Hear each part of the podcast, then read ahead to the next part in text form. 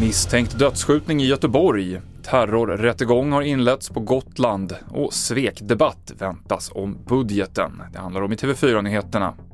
Ja, den man i 20-årsåldern som hittades skadad i Gårdsten i nordöstra Göteborg på morgonen har avlidit på sjukhus, skriver polisen på sin hemsida. Och man misstänker att mannen har blivit skjuten. Det vi kan berätta är att det är strax efter klockan halv nio idag på morgonen så det kommer in samtal hit till polisens ledningscentral och det eh, det är då samtal som gör gällande att man har anträffat en, eh, en skadad man som sitter i en bil på en parkering, eh, Gårdstensbergen. Och polis skickas till platsen och anträffar då den här mannen medvetslös och han förs med ambulans till sjukhus. Och ganska initialt där så misstänks mannen vara skjuten och det görs också fynd på platsen och eh, eh, man kan då konstatera också även att han är skottskadad. Det sa Anna Göransson på polisen. Nu så har rättegången inletts i Visby mot terroråtalade Theodor Engström som erkänt att han dödade psykiatrisamordnaren Ingmarie Wieselgren under Almedalsveckan.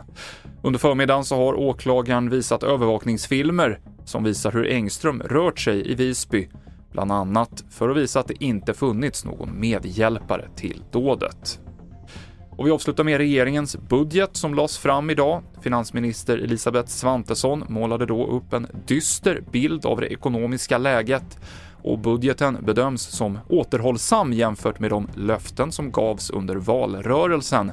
Och det lär det bli debatt om, säger vår kommentator. Ja, det tror jag man kan betrakta som ganska kassaskåpssäkert. Jag står ju med den här eh, pappersbunten i näven här och vi har inte hunnit lusläsa allting. Men de stora dragen är tydliga och där saknas ju flera vallöften ganska uppenbart.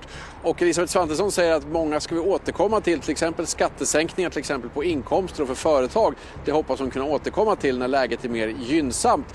Men flera saker som utlovades i valrörelsen är än så länge inte med i regeringens ekonomiska politik.